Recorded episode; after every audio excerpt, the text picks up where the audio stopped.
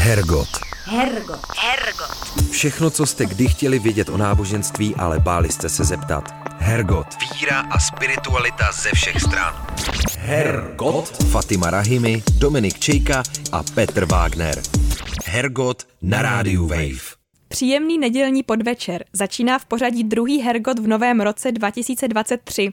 Od mikrofonu vás zdravíme v sestavě Dominik Čejka Fatima Rahimi. a Klára Staňková. Po minulém díle, v němž jsme s různými zajímavými osobnostmi anketně bilancovali uplynulý rok, si dnes užijeme rozhovor s klasickou vydatnou stopáží. Za dva okamžiky ve studiu přivítáme religionistu Zdeňka Vojtíška, který je vedoucím katedry religionistiky na Husické teologické fakultě Univerzity Karlovy v Praze a také šéf-redaktorem časopisu Dingir. Ohlédneme se s ním za uplynulým rokem a podrobněji se podíváme na vzrůstající vliv mezinárodního společenství Alatra a tzv. tvořivé společnosti. Obě tato hnutí jsou poměrně aktivní na sociálních sítích, ale pořádají i společná setkání offline. Zdeněk Vojtíšek se například na konci uplynulého roku zúčastnil Dne otevřených dveří tvořivé společnosti. Jaké to bylo a o co těmto hnutím jde, se dozvíme už za chvíli. Hergot. Hergot. Hergot. Fatima Rahimi, Dominik Čejka a Petr Wagner. Hergot na rádiu Wave. Úvodní vymezení tématu máme za sebou a před sebou slibovaný rozhovor. Za čtvrtým mikrofonem už je náš pravidelný host religionista Zdeněk Vojtíšek. Dobrý den. Dobrý den. Dobrý den. Dobrý den. Setkáváme se na počátku nového roku, nelze se tady neohlédnout. Jaký byl pro vás uplynulý rok 2022 z hlediska religionistického? Tak těch zajímavých věcí bylo určitě hodně, ale chtěl bych asi vypíchnout, že mě vyskočily dva jevy, oba jsou asi posluchačům známy. Tím prvním je konspiracismus, který stále vzrůstá, ten počet těch konspiračních narrativů je stále větší a větší a proniká tedy i do té náboženské oblasti. My už to jako religionisté víme možná 10-15 let, ale je to opravdu až překvapivé, kolik těch konspiračních narrativů v jednotlivých náboženstvích a zvláště v těch menšinových, nových, neúplně etablovaných je. A tím druhým bych řekl, že je takzvaný milenialismus, to znamená nějaké očekávání konce toho světa, jak ho dneska známe.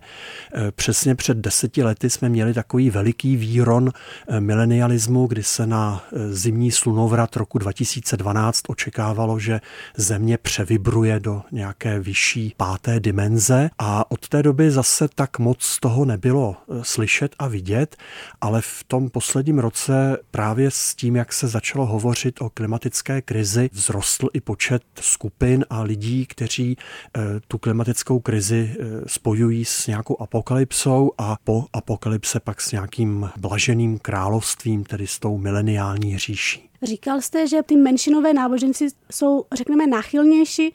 Proč ty menšinové a ne ty větší? No, já myslím, že to je proto, že v těch nových společenstvích nebo v takových společenstvích, která jsou trošku okrajová, je větší nebo je, je méně propracovaná ta nauka, ta teologie, nebo lépe řečeno, ještě se ta nauka spíš tvoří a je náchylná pochytat prostě cokoliv, co se zdá být atraktivní nebo co lidi oslovuje.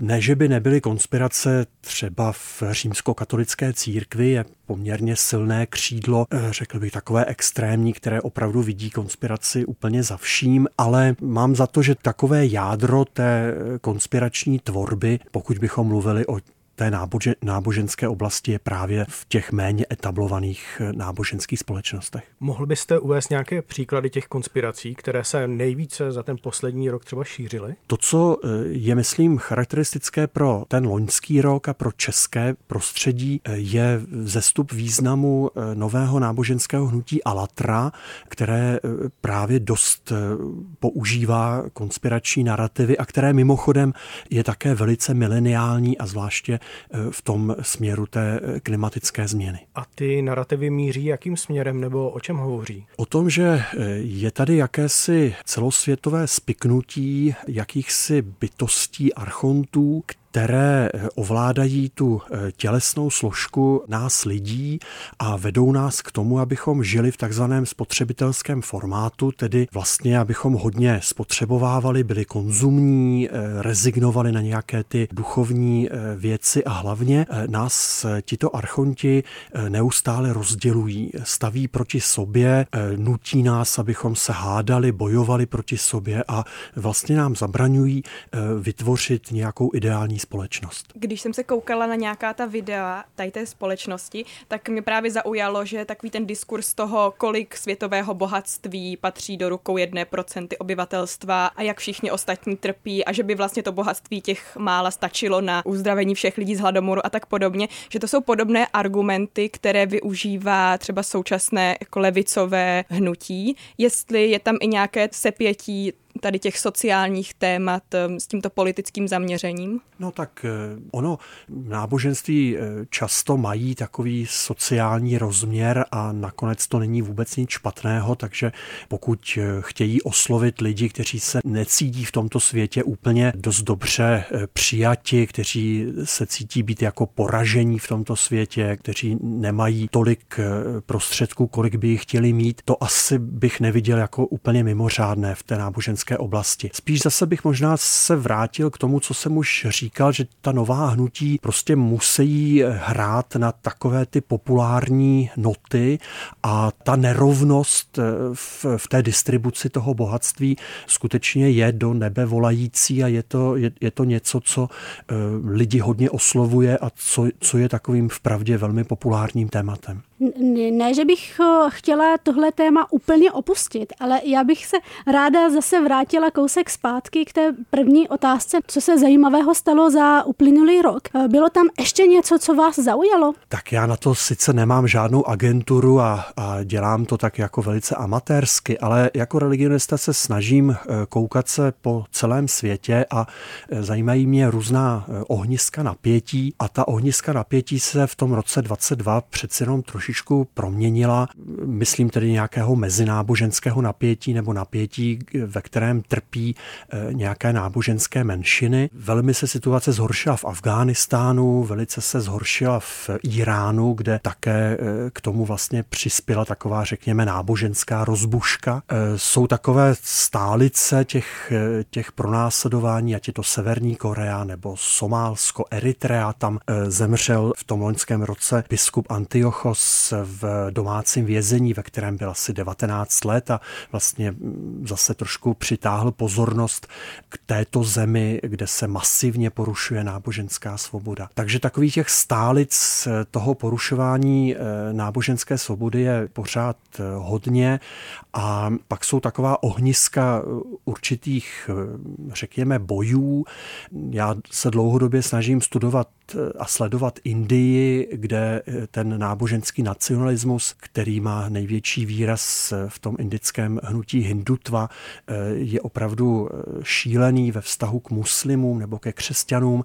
V tom roce 22 ale byl ještě poměrně relativně klid. Podobně byl možná lepší rok i pro Rohingy, muslimskou menšinu pronásledovanou v Myanmaru. Určitě byl ale horší rok pro ruské disidenty vzhledem k ruské agresi na Ukrajině Ukrajině se eh, ty šrouby ještě více utáhly. Eh, určitě jsme tady kdysi spolu mluvili o pronásledování svědků Jehovových v mm-hmm. Rusku, o pronásledování, nebo řekněme možná spíše takové šikaně eh, třeba scientologů nebo protestantských pastorů.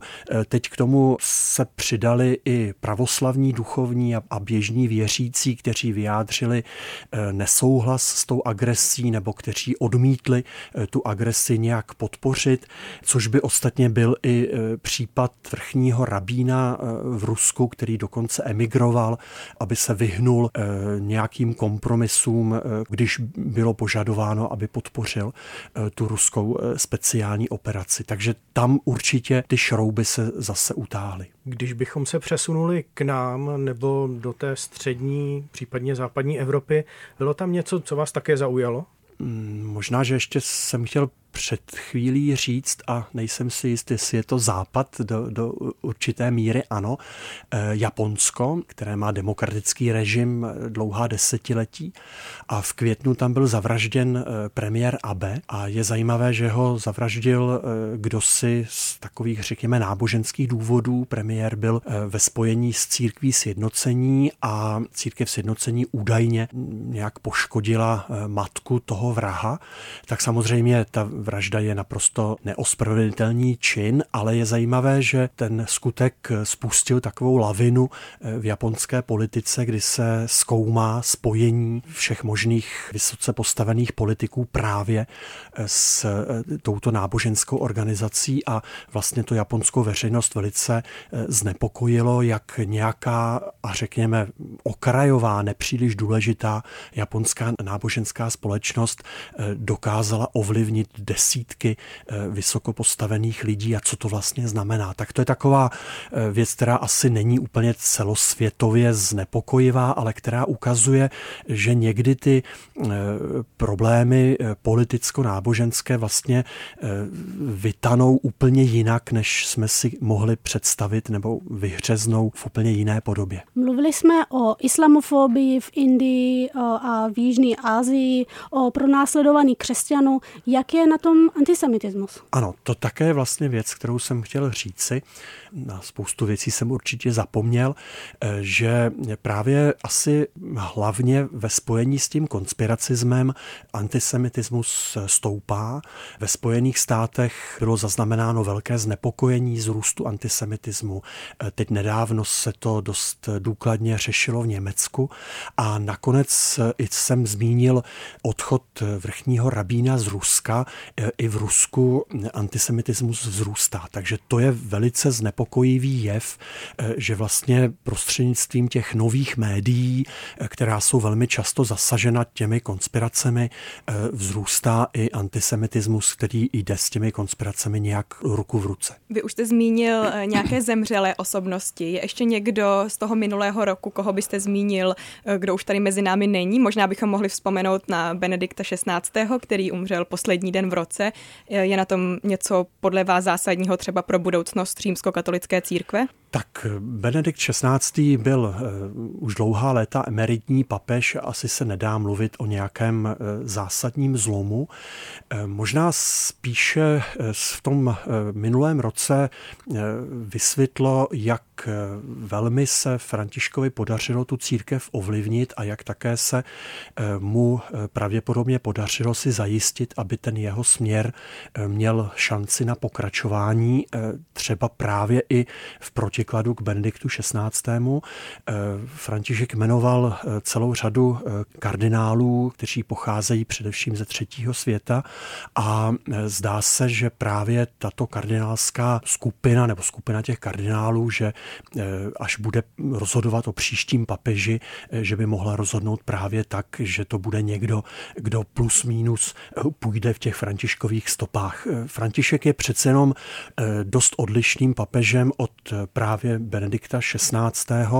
Eh, římskokatolická církev, tak jak ji vnímám, eh, vlastně pořád zápasí eh, s dědictvím druhého vatikánského koncilu, což mimochodem loni také bylo veliké 60. výročí od zahájení tohoto koncilu.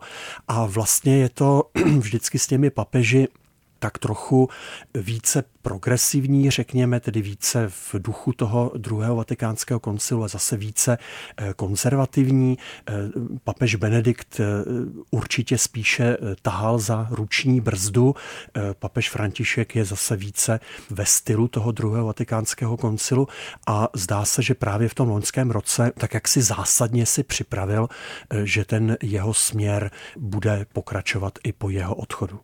Benedikt XVI. možná byla nejznámější osobnost, ale zase řekl bych možná jenom pro určitou eh, část populace, eh, pro eh, buddhisty a lidi různě alternativně hledající.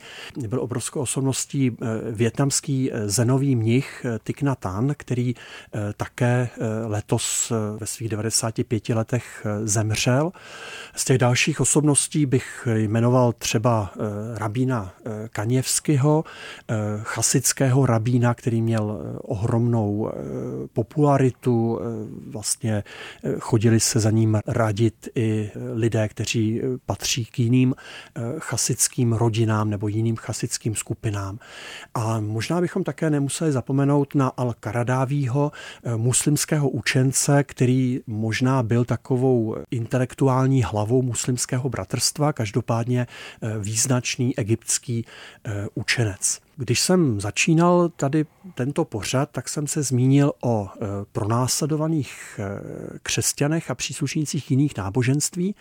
A ty pronásledované křesťany desítky let sleduje organizace, která se jmenuje Open Doors a založil ji v roce tuším 55, eh, holandský pastor, eh, jehož jméno eh, si nejsem schopen zapamatovat a nejsem v tom sám, ale naštěstí pro nás se mu říká bratr Ondřej, bratr Andrew. A tento bratr Ondřej také v roce 2022 zemřel. Já bych se s dovolením ještě vrátil k tomu antisemitismu a vlastně ta otázka možná trochu souvisí i s těmi politicko-náboženskými konflikty, které jste zmínil. Totiž eh, jaká je tam eh, v těchto věcech míra toho náboženství? No, to je, to je otázka. Tak my jsme zvyklí eh, rozlišovat antijudaismus a antisemitismus. Antijudaismus jako eh, náboženskou kritiku judaismu, která může a také v historii často přerostla až k antisemitismu, čímž označujeme tedy nenávist nebo nějaké negativní, eh, negativní postoje k židům jako k etniku. Ta provázanost tam bez pochyby je, ale nemusí být vždycky u každého. Eh, samozřejmě spousta antisemitů je bez nějakého viditelného nebo přiznaného, reflektovaného náboženského základu. On tam možná nějaký je, ale ti sami antisemité ho nereflektují a zvenku je to nepřístupné dostupné, nelze to zjistit. Takže ano, máte pravdu, když jsem mluvil o antisemitismu, tak možná bylo dobré říci, eh, že tedy to spojení s eh, tou náboženskou sférou není eh, stoprocentní, ale to též mohlo být řečeno i u toho konspiracismu.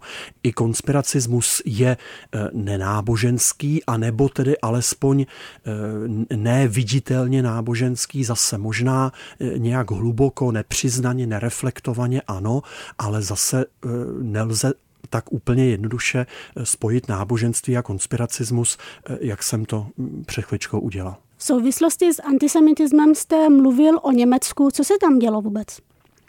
Loni, abych byla možná přesnější. V Německu eh, byl připraven dost eh, takový gruntovní materiál o eh, antisemitismu a s poměrně velkým zájmem médií a veřejnosti byl i představen.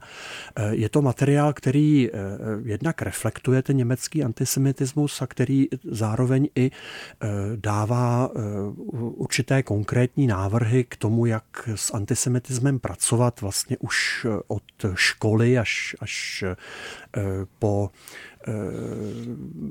instituce.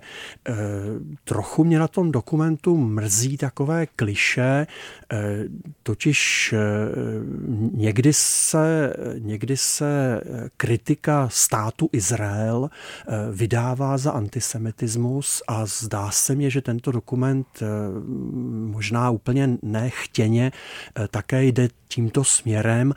Myslím si, že kritizovat stát Izrael je zcela oprávněné a že to prostě nemusí eh, zdaleka vycházet z nějakých antisemických pozic a eh, že to, to stotožňovat toto je prostě chyba. Hergot. Hergot. Hergot. Všechno, co jste kdy chtěli vědět o náboženství, ale báli jste se zeptat. Hergot. Hergot na rádiu Wave. Důležitou událostí, která v minulém roce také proběhla, bylo sčítání lidu. Objevilo se tam něco pro vás zajímavého? Tak to sčítání lidu proběhlo už eh, v roce 21, ale eh, velkou událostí pro nás eh, religionisty také bylo to, že vlastně v roce 22 byly zveřejněny výsledky té náboženské otázky při sčítání lidu. Ano, byla tam jedna velice zajímavá věc, vlastně poprvé od roku 91, kdy ta náboženská otázka byla znovu zavedena, nepoklesl počet věřících. Naopak v té kolonce věřící bylo více lidí, kteří se takto hlásili než před deseti lety, ale bylo to a, bylo to způsobeno dvěma věcmi. Jednak se Eh, zpomalil nebo dokonce v některých případech téměř zastavil eh, pokles eh, věřících, kteří se hlásí k nějaké církvi nebo náboženské společnosti, tedy věřících, kteří náležejí k nějaké instituci a stále pokračoval vzestup věřících bez této instituce, věřících, kteří se k žádné církvi nehlásí.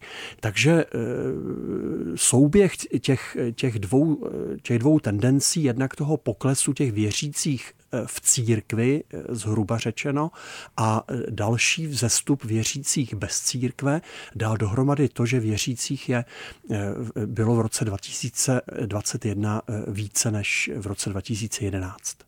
Když mluvíte o věřících bez církve, eh, víme také, eh, k jaké tradici náboženské se hlásí. Jestli je to třeba tradiční křesťanství, ale necírkevní, anebo eh, zcela nějaké jiné učení? To nevíme, ale při tomto sčítání lidu byla taková specialita, že se vlastně dlouho diskutovalo v parlamentu o tom, zda ta náboženská otázka vůbec ve sčítání bude. A diskutovalo se tak dlouho, až z těch sčítacích archů padl seznam státem registrovaných církví a náboženských společností. A pokud jste se chtěl přihlásit třeba k církvi římskokatolické, tak jste skutečně musel napsat církev římskokatolická nebo církev československá husická, což mhm. se eh, spoustě lidem asi moc nezdálo. Takže mezi těmi věřícími je poměrně hodně těch, kteří se hlásí jako katolíci, evangelíci, husité, protestanté a podobně podobně. A v tom je velký problém, protože my vlastně nevíme, zda ti to věřící, kteří se hlásí třeba ke katolíkům, zda se hlásí také k římskokatolické církvi, eh, ale byli líní to, to vypisovat, mm. anebo zda se hlásí jako věřící katolíci, ale jsou eh, nějakým způsobem zaměření proti té instituční církvi. Pravděpodobně pravda bude oboje, jak ta lenost, tak to zaměření eh, proti té instituci instituci. Ta obliba e, institucí je velmi nízká nebo klesající e, i těch náboženských institucí, takže je možné tuto tendenci tam vidět. Ale vy jste se ptal ještě na něco možná trošku jiného. E, já jsem teď mluvil o věřících, kteří se k něčemu hlásí, ale vy jste se spíš asi ptal na věřící, kteří se nehlásí k ničemu a tam už jako vůbec nelze poznat vlastně, jací věřící to jsou. To slovo věřící eh, se dost pojí s monoteistickými náboženstvími, takže bychom mohli říci, že když někdo si napíše, že je věřící, takže si bude spíše myslet na to, že je křesťan, žid nebo muslim, mm-hmm. ale jako odvodit se to z toho prostě mm-hmm. nedá. Takže vlastně nevíme, kdo tvoří tuto eh, stále a poměrně rychle eh, rostoucí skupinu věřících bez jaké jakékoliv příslušnosti. Mm, takže kdyby ho zajímal třeba šamanismus, tak nejspíše intuitivně po tom slovu věřící nesáhne. Já si myslím, že ne a že spíše se bude deklarovat jako bezvyznání, anebo možná nejspíše eh, vůbec tu kolonku eh, přejde, neřekne, nebo vlastně pokud eh, třeba teda má rád šamanismus nebo praktikuje šamanismus, tak se s velkou pravděpodobností vůbec nebude hlásit k náboženství. Eh, nebude, nebude chápat šamanismus jako náboženství, eh, takže tuhle otázku pravděpodobně úplně přeskočí. Mě ještě zaujalo, že jste zmínil um, to zpomalování úbytku lidí, co se hlásí k tradičním církvím. O tom úbytku se mluví už dlouhá léta, ale čím je způsobeno to zpomalení? Je to tak, že všichni, co mohli odejít, už odešli? Nebo? Ano, ano, v podstatě ano. Teď se konečně dostáváme na čísla, která jsou v tom sčítání lidu blízká odpovídá číslům těch lidí, kteří skutečně chodí někam do kostela nebo do mešity nebo do synagogy. A mimochodem, ale myslím, že jsme o tom i tady už jednou mluvili, mimochodem ten počet těch lidí, kteří chodí do kostela, se zas tak moc za těch 30 let nezměnil, ale to, co se změnilo, nebo lidé, kteří se ztratili z těch sčítání, eh, to byli lidé, kteří eh, deklarovali svou náboženskou příslušnost, ale do toho kostela nechodili.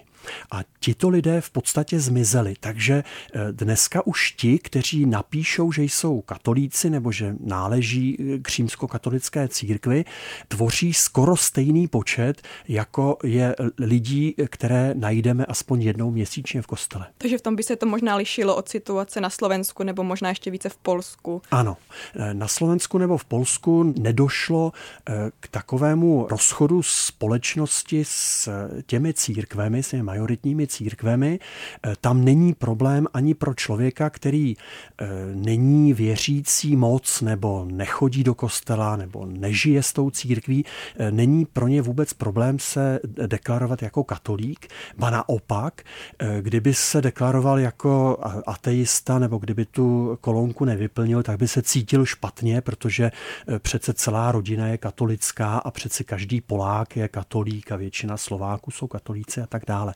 Takže tam k tomuto rozchodu eh, v takovém tom obecném cítění nedošlo a tam tedy těch lidí, kteří se hlásí eh, k těm církvím, je eh, více než těch, kteří chodí do kostela, na rozdíl od nás. Co hnutí, která teprve u nás začínají působit, jejich členů je málo relativně, ale vzrůstají nějakým způsobem, získávají členstvo. Mluvil jste už o hnutí Alatra na začátku, možná se k němu můžeme vrátit. Jsou ještě nějaká jiná hnutí, která u nás působí a začínají získávat nové členy? Tak já myslím, že když jsme eh, dělali takovýto souhrn eh, loni, takže jsme poměrně hodně mluvili o církvi Shinchonji, která tak jako hodně znepokojila ten český veřejný prostor, byla spousta článků a reportáží eh, o této církvi. A ona stále, stále pokračuje, ale jsou to stovky lidí, kteří jsou sice velice misíně činní a jsou vidět, Eh, ostatně nevím, jak v jiných městech republiky, ale v Praze jsou billboardy, které eh, upozorňují na tuto církev, nebo v metru jsou reklamní plochy věnované této církvi. Takže jsou to sice stovky, nebo málo stovek, asi tři stovky lidí, je to úplná kapka v moři té české společnosti, ale nějakým způsobem eh, na sebe tato kapka upozorňuje. Tak řekl bych, že podobně to mám, anebo to dokonce je, takto s hnutím Alatra, eh, které eh, má také stovky nebo možná několik málo tisíc eh, stoupenců v Česku, ale které na sebe poměrně dost upozorňuje především velice promyšleným a velmi masivním sebeupozorňováním na internetu prostřednictvím videí. Mohl byste teda to hnutí Alatra teď nějak víc představit co do věrouky? Možná bych ještě začal tím, hned se k tomu dostanu, ale pan kolega se ptal na sčítání lidu, nebo jsme vlastně přišli k té Alatře znovu mm-hmm. kvůli sčítání lidu.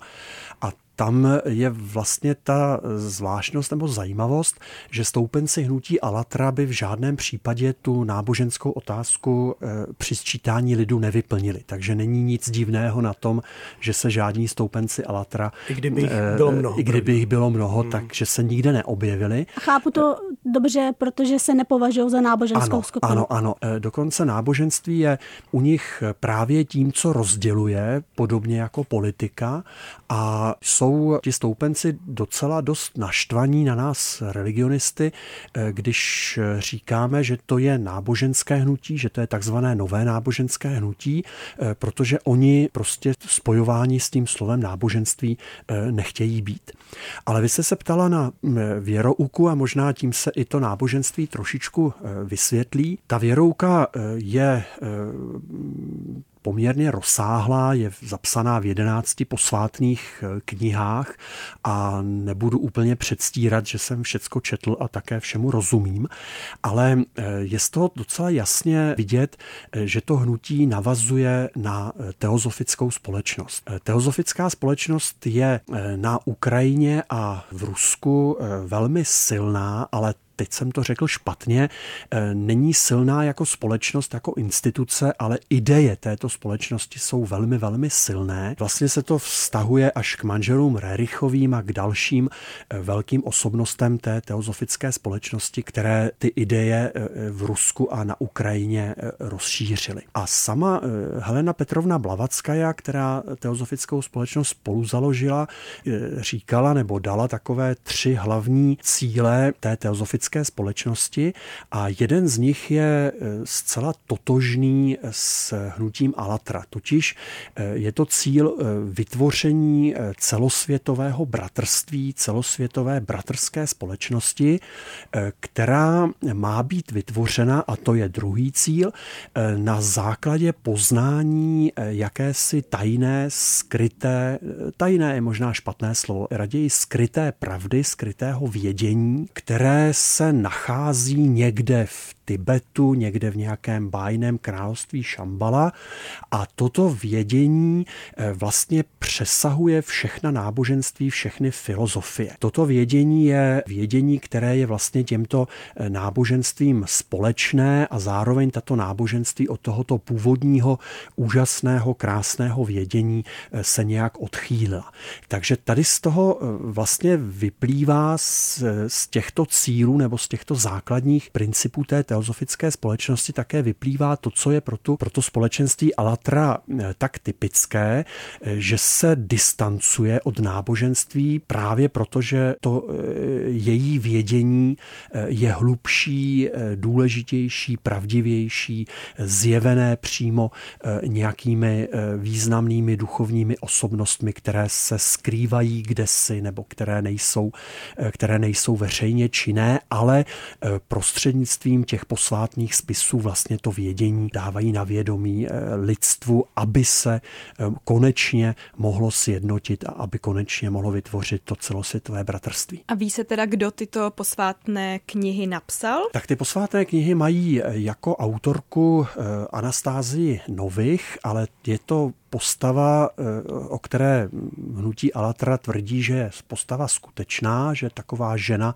skutečně existuje a že udělala eh, ty rozhovory s těmi duchovními bytostmi, na základě nichž eh, ty knihy vznikly, ale je to osobnost, která veřejně není známa. A vlastně, když bychom nepřistoupili na tu argumentaci toho společenství Alatra, tak prostě o Anastázii Nových nic nic, nevíme. E, tu e, věrouku nebo tu nauku reprodukuje e, Igor Danilov, člověk, který je vlastně jakýmsi nepsaným vůdcem toho hnutí.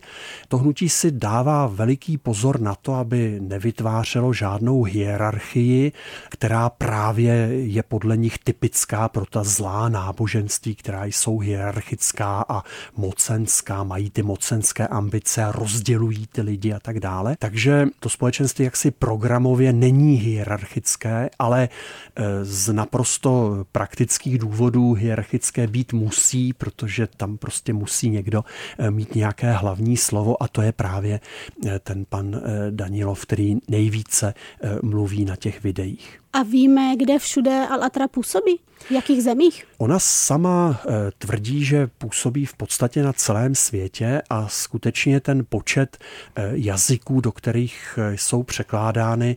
Já vás ty... jenom zastavím, já jsem to viděla video i v perštině. Ano, takže ano, ano. To, to... To, to myslím si, že odpovídá i tomu, co jsem chtěl říci, že ten počet těch jazyků je opravdu fascinující. Do jaké míry tam jsou stoupenci, těžko říci, ale celkem jak se není žádný důvod tomu hnutí nevěřit, že i v takto exotických zemích stoupence mají. Exotických, protože eh, to jádro toho hnutí je bez pochyby právě na Ukrajině a v Rusku, nebo možná nejspíše v ruskojazyčné části Ukrajiny. A to hnutí vlastně velmi počítá s rolí Slovanů eh, v nějakých dalších eh, světových dějinách a proto se dá říci, že je nejsilnější právě v těch slovanských zemích. Ale přesné počty známy nejsou, jsou to prostě jenom odhady. U nás ty odhady stoupají k nějakým několika málo tisícům. Na Slovensku by údajně to mělo být těch tisíc podstatně více hnutí, jak jsem se dočetl, často také mluví o blížící se katastrofě souvisící se změnou klimatu, které ale nemá docházet podle hnutí s přispěním, navzdory tedy vědeckému koncenzu, je třeba říct, s přispěním člověka. V čem tedy spočívá podle Alatra řešení, když lidé nemají vliv na přírodní děje? Ano, ty klimatické změny jsou chápány jako, eh, jako změny, které jsou periodické, které souvisejí se změnami v celé sluneční soustavě a na které lidé nemají žádný vliv a skutečně nás podle toho učení hnutí Alatra čekají eh, apokalyptické události, eh, zemětřesení, výrony, sopek a samozřejmě i teda ty klimatické eh, změny. Řešení tohoto hnutí je v tom, že se vytvoří takzvaná tvořivá společnost, tedy společnost, která právě rezignuje na všecko to, co dosavadní lidskou společnost rozděluje, to znamená na politiku a náboženství, společenství především, eh, společnost, která bude spolupracovat, která bude spolupracovat eh, tvořivě, mírově, eh, nikoli v hierarchicky. A právě tato tvořivá společnost tyto změny zvládne. Takže ty změny jsou nevyhnutelné, ale jsou zvládnutelné. Lidstvo má podle hnutí Alatra dostatek prostředků na to, aby se s těmi změnami vyrovnalo, ale to, co to lidstvo drtí, je právě ten nesoulad, ty boje, eh, ty rozkoly, ty vlastně lidstvu zabraňují se s těmi změnami eh, vyrovnat. Takže eh, řešení není v produkci méně kysličníku, to dokonce je označováno za lež, ale řešení je v tom, že se vytvoří celosvětová tvořivá společnost. A to, co jste teď zmínil, tak to je taky popisováno v těch knížkách, ano. o kterých jste mluvil? Ano. Takže to je jádro té nauky. Eh, dá se říci, že je to možná jádro, každopádně se mně zdá, zase asi bych si to neodvážil tvrdit úplně jako nějak zvlášť přesvědčivě, eh, nejsem úplně schopen rozeznávat dynamiku toho hnutí eh, nějak zvlášť podrobně, ale zdá se mně, že o těch změnách, o těch přicházejících apokalyptických změnách se mluví zvláště v posledních letech v souvislosti s tím, jak se vlastně ta klimatická změna eh, dostává do všeobecného povědomí. Takže podle toho, co jste teď říkal, tak eh, ta skupina vlastně funguje nebo je už tady delší dobu, není to poslední otázka posledních let. Ano, tak první takové opravdu jako veřejné vystoupení se datují někdy do roku 2014. Eh, tady v Česku jsme ji začali registrovat někdy tak kolem roku 2017-18. Ono také mm, jsme jako religionisté často pragocentristé a toto společenství mělo vždycky daleko větší úspěch na severní Moravě, takže mhm. nám tady Pražákům e, trošičku proklouzávalo mezi prsty, musím, musím říci. Ale, ale ano, 17-18 už jsme o tom společenství věděli. Ono totiž vystupovalo vlastně veřejně ještě dříve, než přišel ten ohromný boom těch videí. Vystupovalo prostřednictvím novin, které se jmenovaly a jmenují Polahoda a které byly právě v tom Moravskoslezském kraji eh, hojně distribuovány. Kořeny toho společenství kolega eh, Jakub Ludvík eh, dohledal někdy v roce 2010, kdy se zdá, že tam byly ještě jaksi silnější vazby na to dědictví té teozofické společnosti a ty nejhlubší kořeny by byly právě v tom poselství té teozofické společnosti z konce 19. století. Hergot. Hergot. Hergot. Fatima Rahimi, Dominik Čejk Švejka a Petr Wagner. Hergot na rádiu Wave. Vy už jste zmínil, že tím řešením pro katastrofu světa a její odvrácení je nějaká tvořivá společnost. Tak možná bychom měli zmínit, že tvořivá společnost se jmenuje taky organizace, která taky tady v Česku působí. Mohl byste nějak odlišit tyto dvě organizace a co mají teda společného? Tady by vám zase uh, už vykrákali uh, uši, podobně jako uh, krákají mě, že to je všecko jiné, jenom ne organizace. Že, a jak se to teda má správně nazývat? Společnost, mm-hmm. tvořivá společnost. Máme tady zaregistrován spolek, který se jmenuje Tvořivá společnost a já nemám tušení, kolik lidí ten spolek tvoří, ale odhadoval bych, že asi velmi málo a že je to spolek, který má především takovou koordinační organizační funkci. Jinak ta tvořivá společnost programově organizována právě není a v poslední době je i taková tendence tu tvořivou společnost jakoby odstřihnout od toho hnutí Alatra, protože to hnutí Alatra je přeci jenom více či méně zřetelně náboženské a tou návazností na tu teozofickou společnost a tak dále.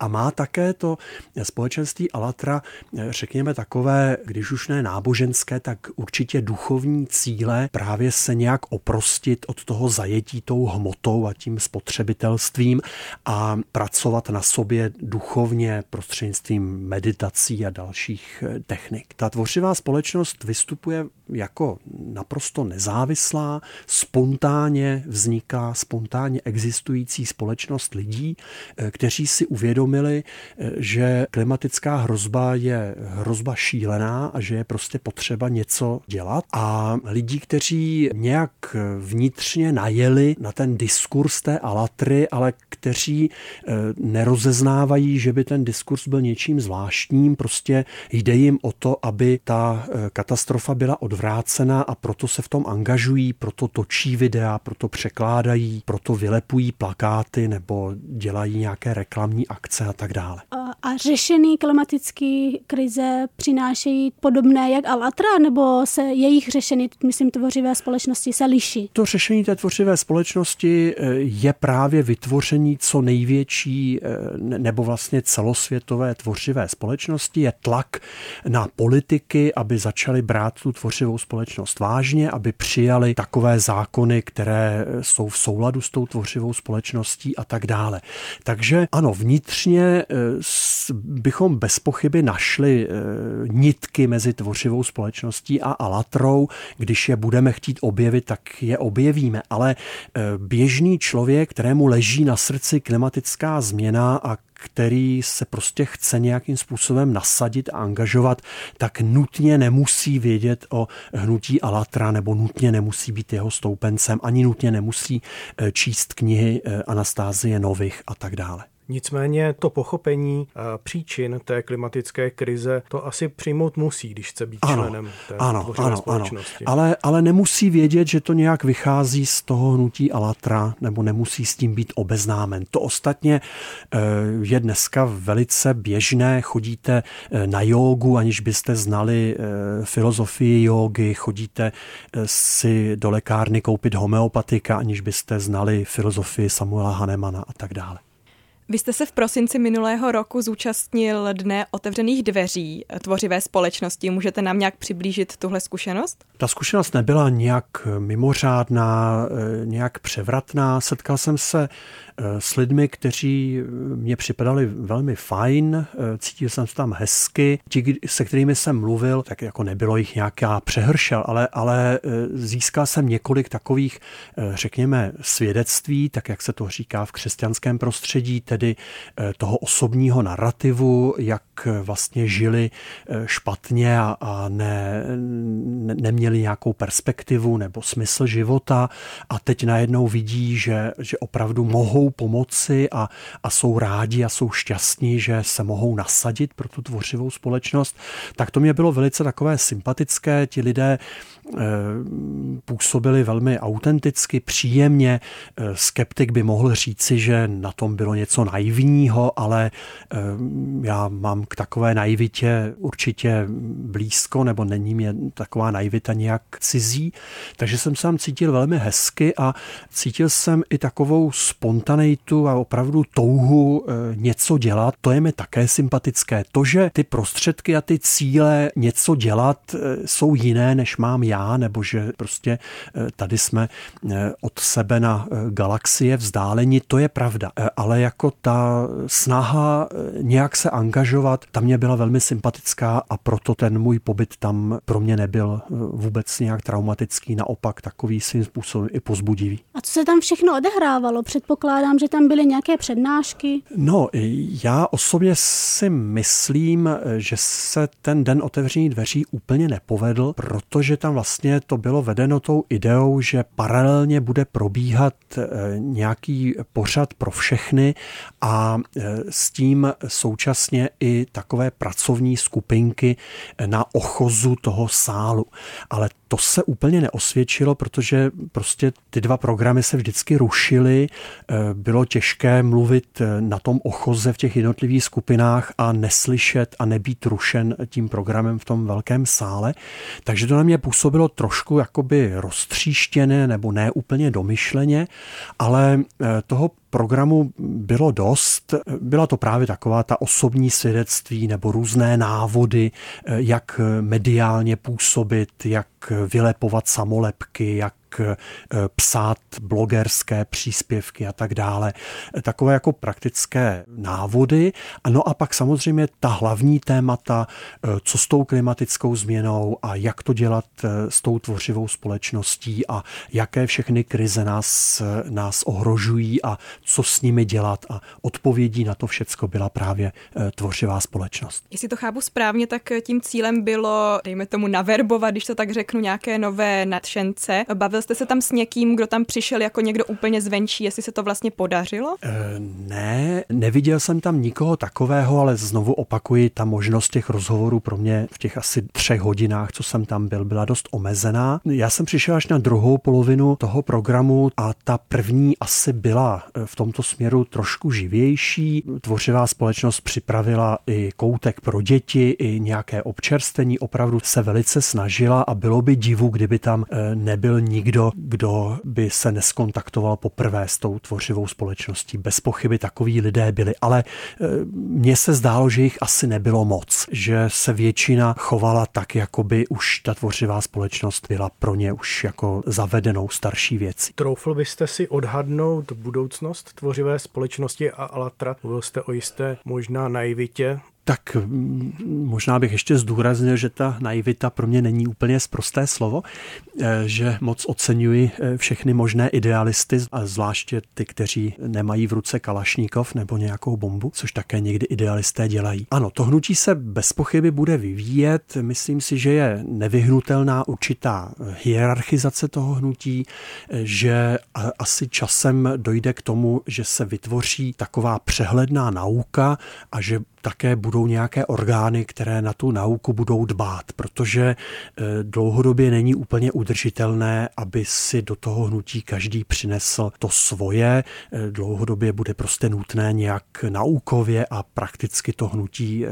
to hnutí omezit. S tím možná půjde ruku v ruce to, že se možná ztratí část těch stoupenců, ale ti, co zůstanou, tak budou asi docela aktivní a budou prostě pracovat tím jedním směrem směrem, takže já myslím, že to hnutí má perspektivu. Nemám za to, že by to byla nějaká, že by to byl nějaký jepičí život, který to hnutí čeká, ale zařadí se prostě mezi desítky a stovky eh, jiných nových náboženských hnutí, která stále vznikají. Pravděpodobně časem si ti lidé budou muset zvyknout, tak jako ostatně všichni ostatní, eh, na to, že ten jejich pohled na věc je částečný, že prostě nedokážou oslovit úplně celý svět a eh, že tady tady vždycky budou lidé, kteří eh, věří jinak a eh, pracují pro blaho lidstva jinak než oni. Já vám moc děkuji za rozhovor a doufám, že to není úplně naposled letos a že se ještě uslyšíme. Také doufám. Děkuji za pozvání. Naschledanou. Naschledanou. Děkujeme.